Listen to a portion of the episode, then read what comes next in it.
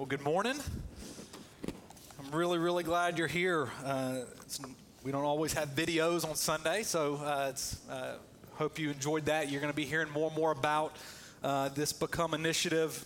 If you're a new uh, guest with us or just started coming and attending, I'm really excited you're here. I hope you feel welcome.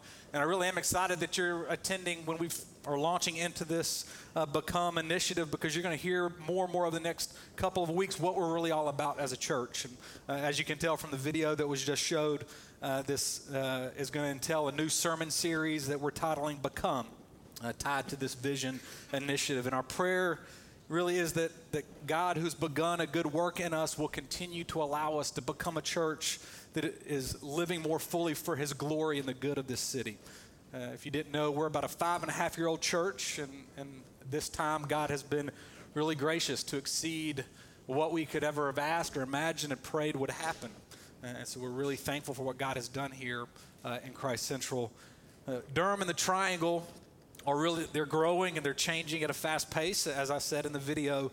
Uh, I want you to listen to some of the awards uh, that Durham has received over the past couple years. Bon Appetit selected Durham as America's foodiest city for small towns. The Daily Beast listed Durham as the most tolerant city in America. Black Enterprise and Money Magazine ranked Durham as the number one place to retire. Forbes magazine ranked Durham the third best city to ride out a recession. Uh, within the triangle and the city of Durham, there are stellar academic institutions North Carolina Central, uh, Duke University, UNC Chapel Hill. Downtown Durham is a place where you find your cool. Right? Restaurants and art and music and businesses and condos and apartments and hotels popping up. But juxtaposed with the cool in Durham, there is still great poverty and discrimination. Uh, urban futurist Richard Florida ranked Durham fifth in the nation in regards to wage inequality. One fourth of children in Durham live in poverty.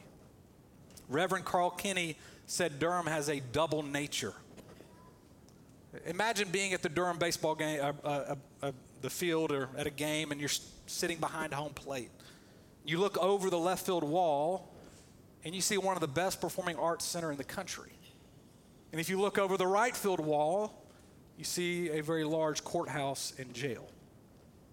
You can be listening to live jazz, drinking good coffee at Beyu on Main Street, and see homeless men and women walking by every day.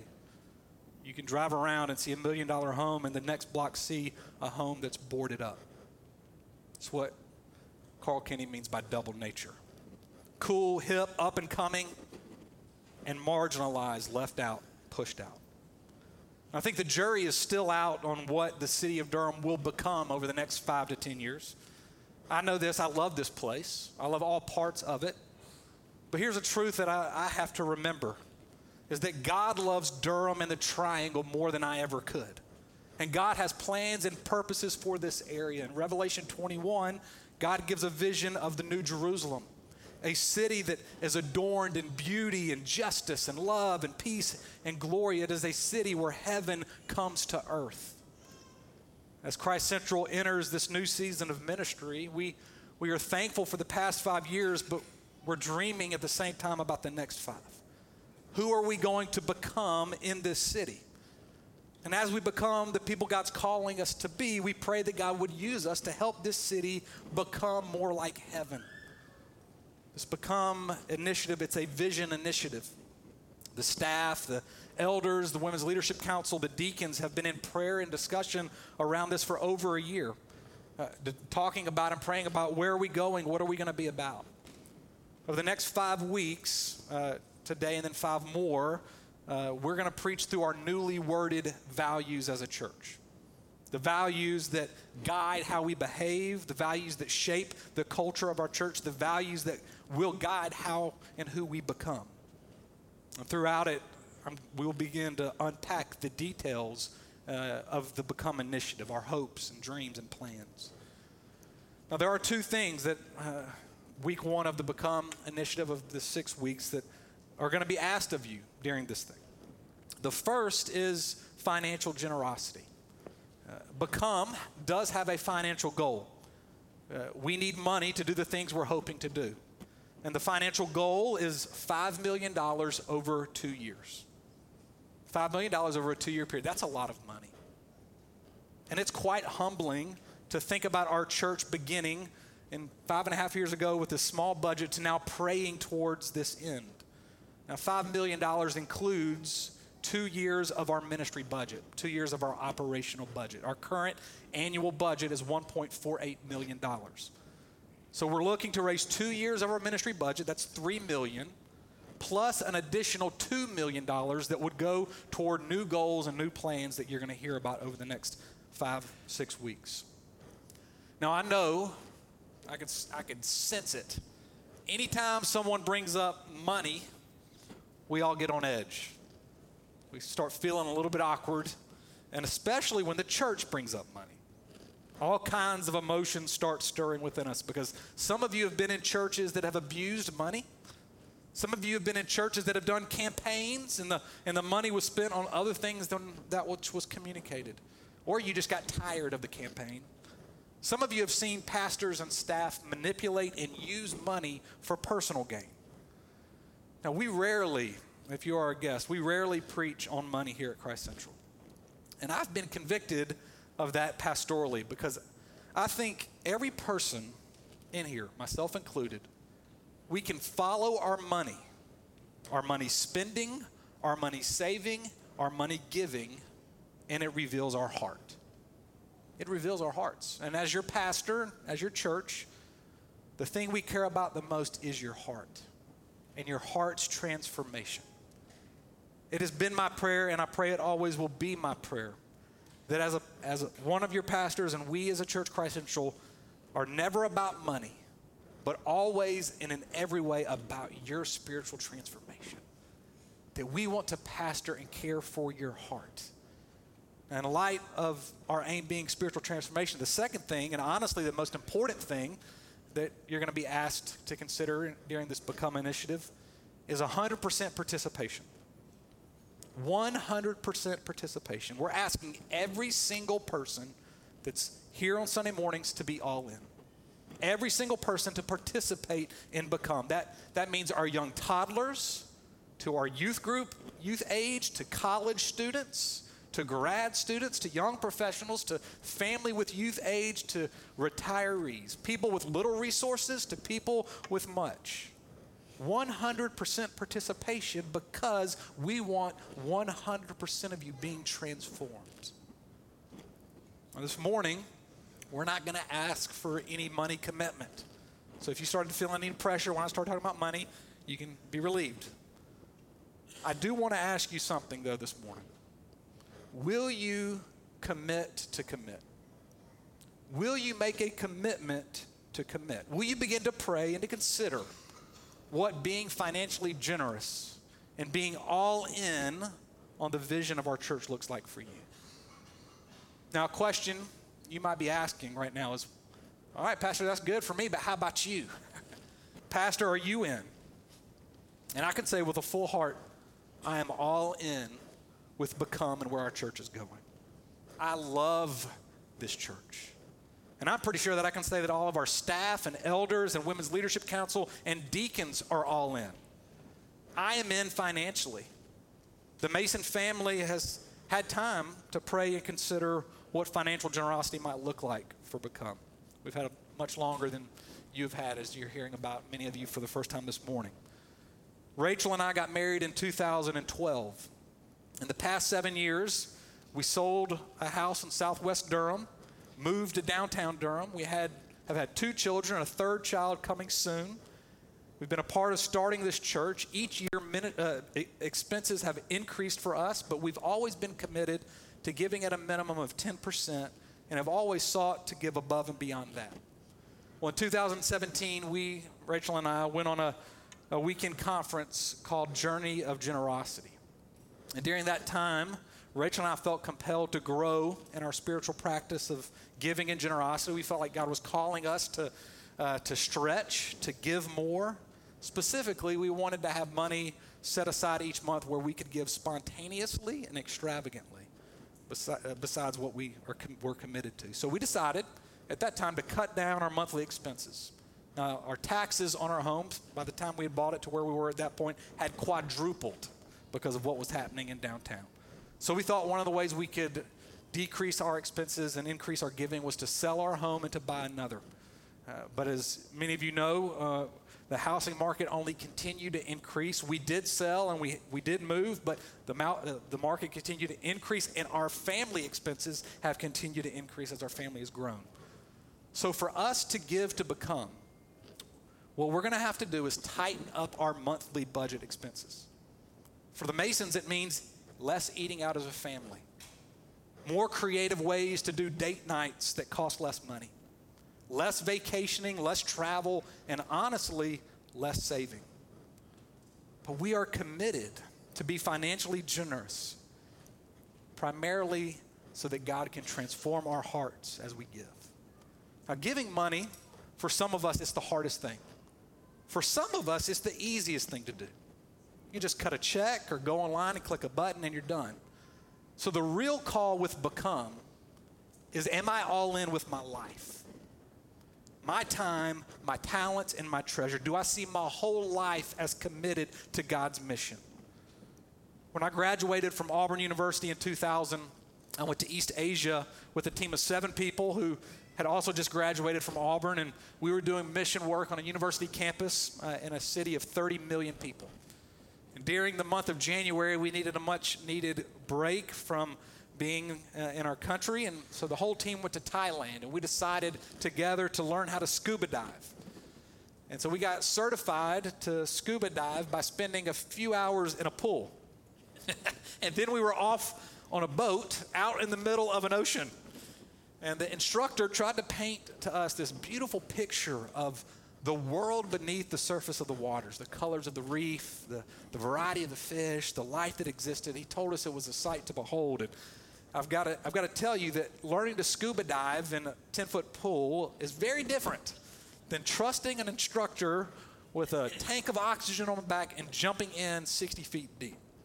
So there were nerves and fears, and there were some questions and excitement all mixed together. But I will tell you, I was so glad I jumped in and that I didn't sit in the boat, that I fell in love with the world beneath the surface. It was beautiful. And the invitation that Jesus gives all of us as Christians is to come and follow him. And that we get to be part of a kingdom that is on the move. We get to be a part of something so much bigger and grander than we could ever imagine. And all of us have the option to play it safe and sit in the boat of comfort, safety, self indulgence, selfishness, and never risk but we will miss out on the wonder of God transforming earth into heaven. We will miss out on the great adventure of seeing God build his beautiful kingdom. So I'm in. And I pray as you consider you'll be in as well. And so I want to read Philippians 1 1 to 6. As our passage uh, is this morning, we'll spend a short time in it. I'm going to ask you to stand as we give attention to God's word. This is God's word to us this morning. Paul and Timothy, servants of Christ Jesus, to all the saints in Christ Jesus who are at Philippi with the overseers and deacons. Grace to you and peace from God our Father and the Lord Jesus Christ. I thank my God in all my remembrance of you always and in every prayer of mine for, for you all, making my prayer with joy because of your partnership in the gospel from the first day until now. And I am sure of this that he who began a good work in you will bring it to completion at the day of Jesus Christ. Isaiah tells us the grass withers and the flowers fade, but God's word endures forever. Let's pray.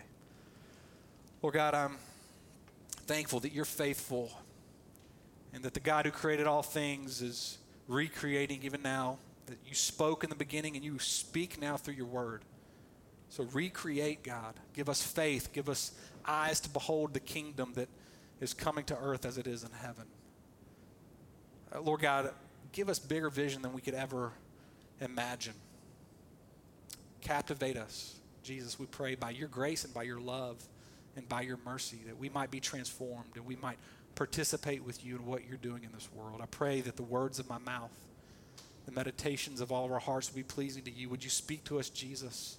Would you and you alone be exalted in this time? In your name we pray. Amen. You have a seat. Well, I was uh, talking to somebody in our church the other day who uh, loves to run half marathons. They had recently just run a half marathon, and I, and I jokingly, we joked back and forth, I jokingly said, Well, did you finish? And they responded quickly with a little jab back at me, Oh, I don't start a race, I don't finish. And I laughed, and then I thought, That sounds a lot like Philippians 1 6 this verse that I've been meditating on for over a year now. But instead of I don't start something I don't finish, the truth of Philippians 1, verse 6 is that God doesn't start something that he does not finish. That God finishes what he begins. So we're going to have two quick points this morning God starts and God finishes. God starts. Verse 6 He who began a good work in you. Paul the apostle, writing to the church in Philippi, says, He who began. Not you who began, but he who began. One of the things I love about Durham is that it's a city full of innovation, creativity, people with new ideas, new concepts, new business ventures. But here's the thing about the gospel of Christianity it's that no one is innovative and creative enough to come up with it. Even Jesus and his with, with his disciples who followed him for three years, the disciples did not believe what he taught them. They never envisioned that the way that the world would be redeemed would be through a cross. If you're a Christian here this morning, it is not because of any of your doing. It's because the God who's the creator God recreated in you a new heart to believe and to trust in a Savior who lived, died, and rose from the dead our God starts. He who began a good work in you did so by gifting you faith by his grace. The Spirit of God is the one who breathes new life into us. And it's only God that can lead anyone to trust and believe that true life and a kingdom comes through Jesus. If you're here this morning and you're questioning faith, you're skeptical about Christianity, you're searching the, the claims of Christ, I want you to be encouraged this morning because your questioning and your searching is evidence that the God who created all things is at work in your life. He's beginning to work and create within you. His creation of a desire, his creation of his questioning, that's Him at work in you. Now, God not only starts His work in each one of us, He's the one who started His church. If you would have asked a penniless carpenter 2,000 years ago, what would you start that will launch more hospitals, more research universities, more relief organizations, that will inspire more art than any other movement, something that will exist on every continent and every culture with millions of followers? What will you start? You, I would never have guessed or come up with the church. But Jesus told Peter, Upon you I will build my church. Jesus instituted the world changing project called the church. Now, Paul is writing this letter to the church in Philippi. And if we were to flip over and read Acts chapter 16, we would see that in Acts chapter 16, Lydia, a wealthy, high status woman who was a seller of purple cloth, becomes a Christian. We also would see that a Philippian jailer and his family who were middle to lower socioeconomic status would become Christians.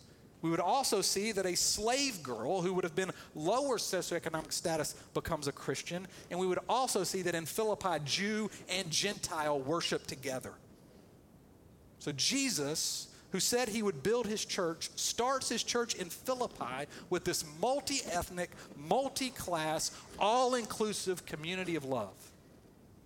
God starts his church and he is the one who makes his church the great unifier of all people. To the church is God's project where all people are welcomed to hear about the value of being created in the image of God. To hear that the offer of forgiveness of sins through Jesus' death on a cross, to hear the promise of resurrection through Jesus' own resurrection power, to hear the promise of a triumphant kingdom that will never perish no one would have ever thought that this small movement called the church would change the world. But it has.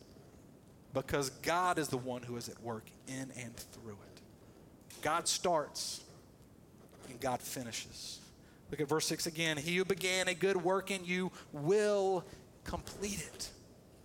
Our confidence in this life is not in our ability, our adequacy, but is in God's faithfulness.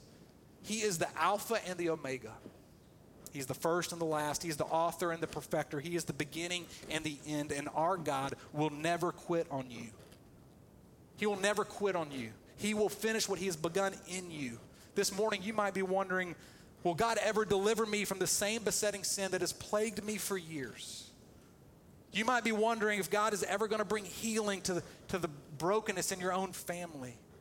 You might be doubting that God could ever heal your marriage that has felt on the brinks of, of divorce for years. You might be here this morning and you feel discouraged, disheartened, lonely, afraid, and you're questioning. And so you need to hear this promise, as do I. That God, who began a good work in you, is faithful to complete it. He is at work in you, and one day, someday, He will finish what He started.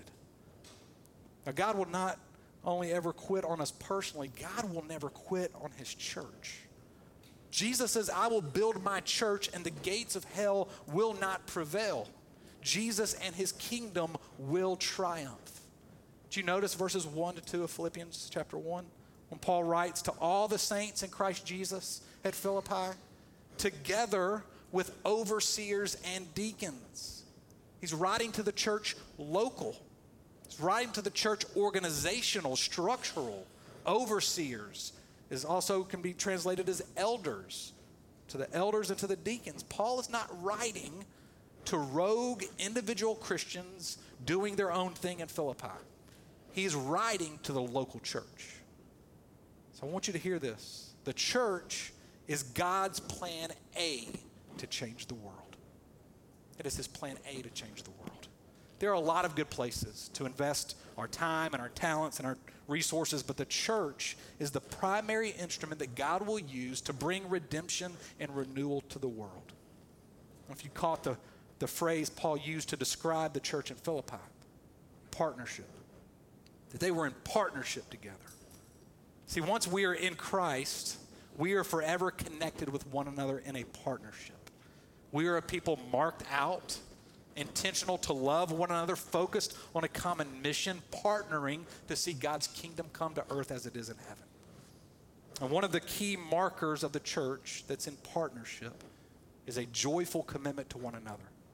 And Paul is overflowing with deep emotions as he writes this letter. He says, I, I make my prayer with joy.